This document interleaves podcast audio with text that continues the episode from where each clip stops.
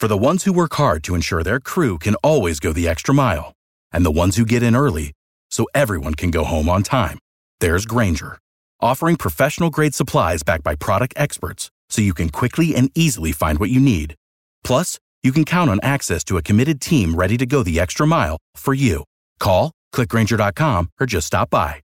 Grainger, for the ones who get it done.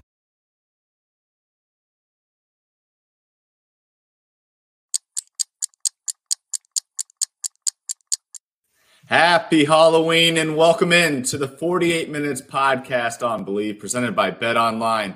I'm Ross Geiger, joined alongside Bruce Bernstein of Pure Hoops Media and World B, Michael Freer.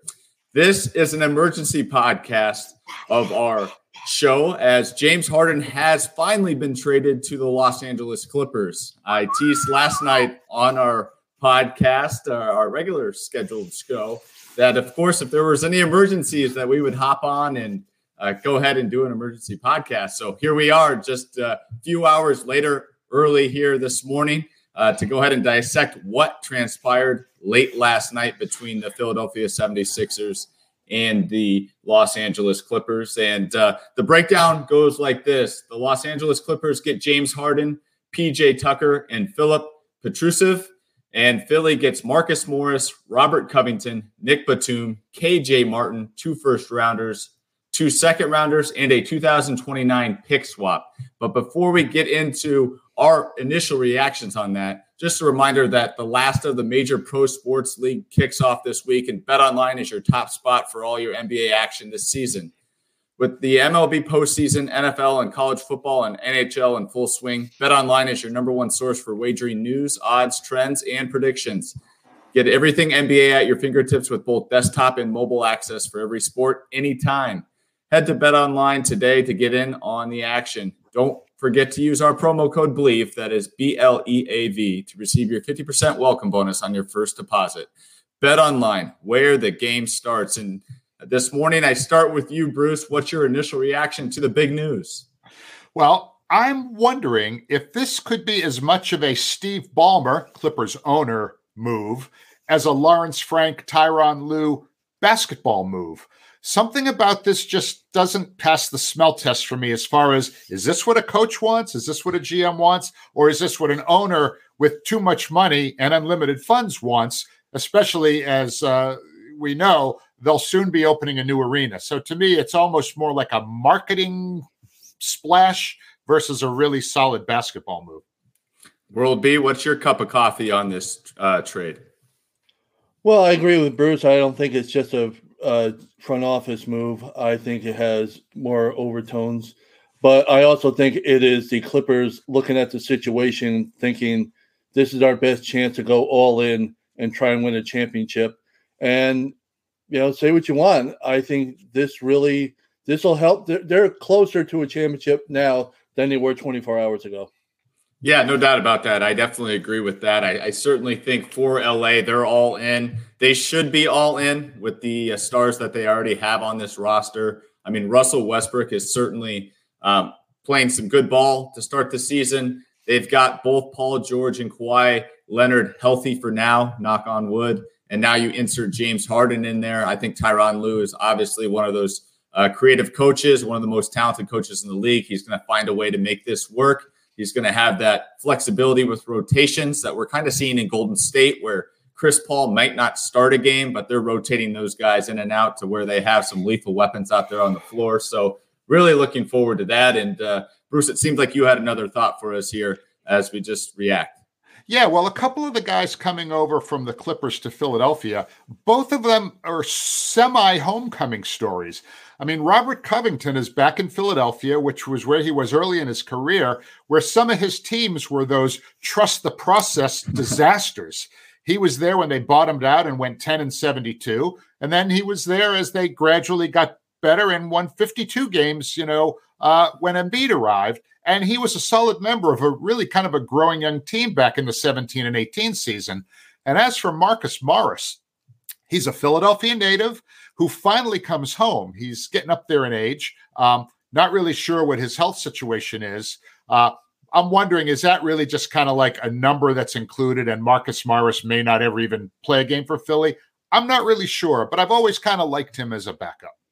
Yeah, I think Marcus Morris is actually going to play there. I think he's been itching to play. Obviously, uh, late last season in the playoffs, um, you know, he he was kind of pouting with not getting playing time. I think they sat him out just for morale issues this year, but he's returning home. He's a Philly native, so I think he would really be honored to put on a 76ers uniform uh, and, and, compete for a, a, a, playoff team out east.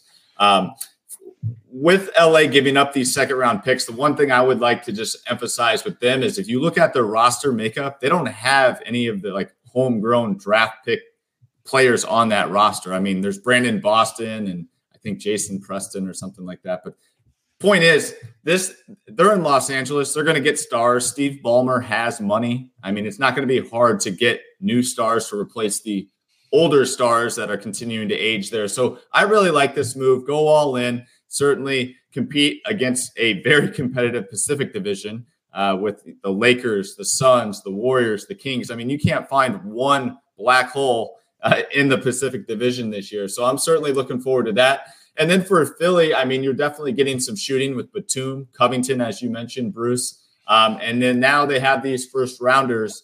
Um, I was listening to a podcast earlier this morning before we hopped on here, and it, it sounds like some of these second, uh, first rounders and second rounders could be on the move later on in the season, giving Daryl Morey some flexibility to make a trade uh, around the deadline to get another bigger name uh, guy to come in and, and help this team kind of elevate into the contender pitcher. But I really like this for um, I, I really like this for Philadelphia um, with Tyrese Maxey playing some elite basketball as well. So, um, World B any other thoughts on uh, just the the transaction before we uh, hit the halftime break? Uh, I think the one thing that sticks out to me, other than the Clippers going all in, is uh, Philadelphia. Uh, Morey is just basically looking ahead to next season with these draft picks that he can stockpile and use in a deal, and the cap space he created by losing James Harden uh, and PJ Tucker. But it disappoints me that you know I joked about on our podcast earlier this week. I made a joke about Embiid and MVP and that silly pass he made that he shouldn't be part of the uh, MVP discussion anymore, which was you know kind of silly, whatever. But the fact is, they're just wasting another prime season for Embiid, the MVP of the league, and that's a kind of a disappointment because uh, with his health issues, he only has so many to go uh, anymore in his prime before things start breaking down. And it's a shame that this is not going to be uh, clearly not one of those seasons. Absolutely. So we're get, we're going to take a bigger outlook on both of these teams, but uh, first we have reached our halftime buzzer, so we're going to take a quick break and come back with you for the second half. And we're back with the start of the second half. So let's go ahead and start off with uh, the Philadelphia 76ers. Bruce, do you think they're better off or worse off without James Harden? Well, you know, I agree with World B. They're going to definitely take a step backwards this year. So in the short term, they're not better off. But I do believe that in the long term, they are. Losing Harden, of course, means losing talent. But is the baggage worth it? I say no. They did acquire lots of assets and a few veterans that might be on their last legs. Uh, three of whom are on expiring contracts Morris, Covington, and Batum. So that will obviously, as World B alluded to earlier, help Morey out with his uh, salary cap flexibility moving forward. Um, but I really kind of like Covington. I think he can help a good team like Philadelphia if he's healthy. And Morris, if healthy, is a good eight to 10 minute a game guy. Batum is a versatile wing, a glue guy, but he's in his 16th season, so I'm not really quite sure how much tread is left on that tire. And I do like the pickup of KJ Martin. I think he has some potential. He's a six-six wing. He's only 22 years old. He's in his fourth season. Um, the draft picks, uh, at least the first rounders and the swap, those don't even really come into play until 2028. So those are five years down the road. So that's definitely something. If you're looking to, you know, have another process, I guess you hang on to him. But if you're looking to maximize Embiid's present, you know, you're going to try and look for somewhere to send those things. Uh, so I'm not quite sure how useful they'll be unless they make another big deal. But I still like this for Philly. I think it's addition by subtraction. All right, World B. Uh, I gotta wonder. You know, I understand everything Bruce is saying, and I think Um, there's a lot of validity to it, obviously, but I wonder, you know, is Morey the guy to, to do it going forward? What's his track record? He had a successful tenure in Houston, but he had James Harden to do it, who was at that time the bet maybe the best player in the league, you know, for his numbers and everything that he was doing. So again, they did keep Maxey, which is a positive. I don't know how you're going to explain to Embiid to stick around because he was rumbling during the summer about if things weren't going to get better, he might want out. I don't know how that works out. I I'd be surprised at this point if they can convince him to be play a good soldier and and not make trade demands. Um, because again, this is the prime of his career, and last season was as good as it was going to get for him. We thought, and or you thought going forward he would have a better shot. And now it's all you know just blown up in the last uh, few months. So they have assets to trade to to rebuild, but Embiid's been through this before. He's he's um, dealt with this already. I don't know how many more, uh, how much longer he wants to go with that, and maybe Morey's fine with that too. I don't I don't think he is. I think he'd rather keep Maxey Harden or uh, Embiid around and work some magic there. I just don't see if Embiid's going to be around for it. Yeah, no, I definitely think that's a good point there. As for Philly, I think something interesting to watch moving forward with that those draft assets that they did collect. I, I did think they got a better return than I was anticipating for James Harden, especially with how this has all kind of played out uh, in the preseason and regular season. Him trying to get on the plane to go to Milwaukee and team telling him no. Uh, they, they got quite a haul with the two first rounders that they wanted. They also got another pick swap with the second rounders. So the team I would keep an eye on is the Toronto Raptors. I think they're an interesting bunch of guys for Philly to kind of look at, especially there's also that Nick Nurse connection. Mm. That would be a team I could see continuing to try to collect draft capital and maybe trade off a guy like Pascal Siakam or even a Gary Trent. I, you know, it might be a minor deal, but I could see Nick Nurse trying to get some of his old tools in Toronto over to uh, uh, to, to, Philly uh, to, to help strengthen his group and, and, maybe find some pieces there that he can fit around uh, Joel Embiid and Tyrese Maxey. I'll say this: if I, to your point, if they were somehow to get a uh, Siakam to Philly to go with Maxey, to go with Embiid, if you can convince Embiid that that's coming, well, now you have something, and now you have something that can compete in the East with the best of them. I really think you get those three together because uh, Siakam is one of the most underrated players. We we he gets all NBA stuff, he gets all star stuff. He doesn't get nearly the pub that he should. Canada. And I think you put him in that mix. um, you have a you have a real shot of your Philly to compete in the East again. No question there. Now, Bruce, I mean, looking at this from a Clippers perspective, do you think they're better off or worse off uh, with James Harden on board now? I don't like it for LA. I mean, adding an aging star in a walk year who might care more about his own numbers than winning. I mean, look, that's his career history. Does a guy change his stripes after all these years? Especially when his selfishness has historically helped him get what he want, get what he wants. I just don't see this guy changing. And I'm not so sure the Clippers locker room culture with Ty Lue, PG 13, Russ, and Kawhi is strong enough to make sure that James's head is in the right place. Now, I will say this PJ Tucker is one of those professional guys, and he will be helpful off the bench. But, you know, and he's a winning type of guy. So I like him coming to their team. Uh, but speaking of Westbrook, he's played well for the Clippers, but can he play alongside a ball dominant James Harden? I don't know. It's a veteran team. They've battled injuries in recent years. James himself has missed a ton of games as well. And here's some of the ages on that team Westbrook, 34. Kawhi Leonard, 32. Paul George, 33. James Harden, 34. PJ Tucker, 38. I don't think this crew can be Denver, Sacramento, Phoenix, or the Lakers. Yeah, I think I'm in agreement with you there. I think We've already seen the uh, Russell Westbrook James Harden experience in Houston. Obviously, that didn't uh, you know go as far as they were they were hoping to to have those two talented superstars paired up. So my biggest concern is really about Russell Westbrook. Obviously, he's off to a great start. Throwing James Harden into the mix could really kind of mess things up with him, and he's been one of the best motors for that team. World B, would you agree with me? I feel like just like I liked what Russ was bringing to this team, and now I feel like he's got to take a back seat with James Harden being a little bit more ball dominant. Uh, on the surface, I would say that is correct. I think uh, I do think, in contrast, Russ can adapt. He adapted to being on the Clippers. He, you know, he was the man in in Oklahoma City. He was the man in in DC. He wasn't the man in LA. That didn't work out well because the styles didn't work. It worked out fine with the Clippers. I think Ty Lue was a big reason for that too. He made he made it work. He's a great coach. He's great at getting his point across to the veterans. He's a guy who coaches veterans up really well. I think uh, personally, I think if everybody stays healthy, and that's always the if, with you got those ages that Bruce mentioned, I think they're closer to being a championship team right now than they were 24 hours ago. When you include Harden, who led the league in assists last season, whose scoring went down because he gave it up for Embiid a little bit more to lead the league in scoring. I think you know, his impact. I've mentioned this before during this whole debacle over the summer.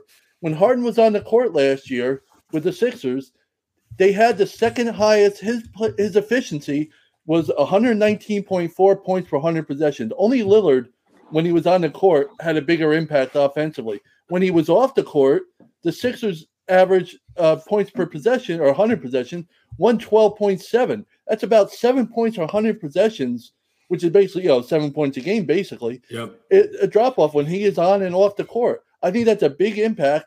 And if you want to compete in the west if you want to compete with the nuggets if you want to compete with the kings the lakers you need depth and you need talent all over the court. And i think the clippers just added more talent. I think it'll work but i also thought the Kyrie Irving to the Mavericks would work last season. So, you know, everybody out there take that with a grain of salt. Hey, they're 3 yeah. 0 this year. That's right. Break them up. Don't break them up. Don't, don't break them up. Bruce, I'm glad you brought up PJ Tucker because obviously, uh, you know, it's not going to be a nightmare for, for these guys I'm about to name, but I, I can promise you, just from uh, knowing PJ Tucker and, and, kind of his history with these two guys, LeBron James and uh, Kevin Durant woke up, saw their phones, and saw PJ Tucker is now in their uh, Pacific Division, and they said, "Oh, dang it! Like that, I got to work a little bit harder now to to get my points when I go up against the Clippers." Because uh, I mean, PJ battles with KD and, and, LeBron with the best of them, brings that physicality, and uh, uh, that should be a lot of fun to watch as far as Western Conference matchups are concerned. So, I guess let's get right into kind of our predictions for both these teams moving forward this season. And I'll start with you, Bruce. Well, you know, I just, if I might, I just have a couple more quick things I'd like sure. to say about you know yep. Harden. Over the course of his career, he's been such a lightning rod. He really is. He's kind of one of those guys you love him or you hate him. Not many people are going to say James Harden. Eh, you know, I don't really have an opinion of him, but I have never been a fan of his style. It's boring to watch. His teams never win. A classic fantasy league stud because he fills up the box score but I believe a guy with limited impact on actual winning. Now, as World B mentioned, it looked like he changed last season when he led the NBA in assists, and he truly did help Joel Embiid win the MVP award. Uh, and the team was really good. I mean, they were like you know north of like 50 wins, 53, 50, I can't remember exactly. best record in the league. All right, so they had like mid 50s for wins, and I praised him a lot too. But it might have been a mirage, okay? Because he forgot that the NBA is also a business and the market for aging future Hall of Famers, I put the emphasis on aging, is limited. He wanted to be paid for his past achievements, okay? But it doesn't work that way, all right? Yep. At least not in a well run business, it doesn't. Maybe Steve Ballmer will throw tons of money at him. He certainly has money to burn. Uh, and so, you know, James will continue to be a lightning rod because guess what? If the Clippers kind of stay stuck in the middle of the pack, guess who people are going to point to? They're going to say, "Well, that Harden thing didn't work out," and and uh, a lot of those of us who are not huge fans of his will kind of be saying, "Yeah, well, you know, we knew it." Yeah, I mean, I guess uh, just to kind of bounce off that, Bruce. I mean, that might bring some relief to Kawhi Leonard, who's been taking a ton of heat for having to sit out most of the last two seasons. Now, if mm-hmm. things go wrong, he can go, "Hey, point the finger. It's this this guy with a beard. I think it's his fault." So I guess there will be one question I have for you, and something I know that you're certainly monitoring throughout the season. With another star on board like James Harden, does this allow Paul George and Kawhi Leonard to kind of take those mulligan games off now? I mean, they only have to play 65. So will we see the Clippers maybe rest some of their stars and kind of play interchangeable star basketball throughout the regular season at times? I think it's certainly possible. Uh, I I think you know you have different rotations you can work now in different lineups. You can have three one night. You can have uh, maybe some nights you have two. I don't know. You know the age factor, as Bruce mentioned, those numbers uh, the numbers don't lie in terms of their ages. That's absolutely correct. Um, I will say this: I agree with Bruce. I am not a James Harden fan in terms of his style. I think it's boring as well. The ball dominant thing does not work for me. Um, that being said, there's no disputing um, the talent that he has, his ability to hit the, from the perimeter, which is a big thing on the Clippers. By the way, they are big on the perimeter, and if you have to depend on Russ in the going in the clutch to hit a jumper, you're in trouble. But now I have James Harden on there that you have to look at. So there is that. Uh, it's going to come down to the playoffs with Harden. In the, he, he has been up and down. He absolutely saved them in this playoff series last playoff round last season, and he killed them at the same time. he had 40 point games and he had single digit games. I mean, you just can't. Now he's on the Clippers, who has Kawhi Leonard, a proven playoff performer, Paul George, who's gotten it done, and we'll see. You know what happens when they all mix together. I will say this: you mentioned PJ Tucker. That was huge. I thought that they they basically gave up their bench, sent the bench to Philly, but they got back PJ Tucker. They have Terrence Mann. So they, they still have a good rotation going with that group. Uh-huh. And I, you know, they kept Plumlee to back up Zubac there. So they have a good rotation in place if everybody's healthy come playoff time. So I, uh, I'm with Bruce as far as his style, but I do think he has an impact, and I think he will on the Clippers. So let's talk playoff time here, Bruce. I'll start with you. You know, has your outlook on the Clippers and Sixers' chances changed much here from our preseason prediction show uh, just a few weeks back. I said last week that I could see the Clippers making the conference finals, and I could also see them missing the playoffs. I'm gonna I'm gonna stick with that. Uh, okay. Uh, but even if all of those old guys play really well this season, which is possible, I don't see them finishing higher than fifth in the West. As for the Sixers, I think they still need to try and put one more guy around Embiid, Maxey, and Tobias Harris. Uh, Covington is definitely going to be helpful, but Daryl Morey has more work to do. And again, uh, with those additional draft assets, perhaps he can find you know uh, you know the right deal. Um, but Philly's where I thought they were before, somewhere between a three and six seed and a fairly early playoff exit. World B. I think this drops Philly. I don't know if it drops them. I didn't see them as a top four um, seed before this trade anyway. So I think this drops them into the bottom half of the playoff picture. I still think they're a playoff team with Embiid and Tyrese Maxey and these uh, players off the bench that they have or starters, however you want to look at it. I still think that's enough to get them in the playoffs in the East, which is very competitive, but it's very top heavy. Uh, for the Clippers, I told you last week, I thought this was a team that was going to make the conference finals uh, playing the Lakers. You got to look at it. The way things are right now, are the Clippers in better shape to make a conference run than the, than the Lakers, who I we you know had high hopes for coming out their run to the conference finals last season. It's it's really close at this point. I yep. you know it's I think uh, if it works, big if, but if it works, I, you look at the talent on the Clippers. I think they that surpasses uh, LA's. Uh, Lakers. Yeah, yeah, I would agree with you. I think uh, the Clippers definitely have more talent and more pieces now to to really compete in the Western Conference. I think that they certainly are the better team over the Lakers, at least what we've seen so far from the Lakers this year. Regardless of the Lakers' start to the season record wise, um, I, I think how the LA the, the, Clippers are playing it has been very strong, and I think this can only help them get stronger, especially as we mentioned the addition of PJ Tucker helping on that defensive end with a Kawhi Leonard, with a Paul George. I mean, they did, they have some defense behind them there. Um, so I really like uh, the Clippers' chances moving forward. I think they'll certainly be in contention for a Western Conference Finals appearance now, uh, if all things go as they they hope there. And then for Philly. Uh, I think it's really what they do with these draft assets. I mean, clearly they have to try to make a move at some point during the season to kind of please Embiid and, and make sure you're not wasting away his prime or wanting him to ask be the next one to ask out or just flat out leave once he uh, his contract expires there. So um, real interesting trade for both teams. I think it's obviously just another trade that's going to make this year a much more exciting season for all us NBA fans that are looking forward to watch uh, all the new teams and new faces and new places. So, um, with that, if you guys don't have anything else, I'd like to go ahead and close this off and uh, appreciate everyone tuning in to our emergency podcast. And that will do it for this edition of the 48 Minutes podcast on Bleav presented by Bet Online. Thanks for tuning in, and we'll be back with you next week unless there is another emergency podcast that needs to be done. Take care, everybody, and have a safe and happy Halloween.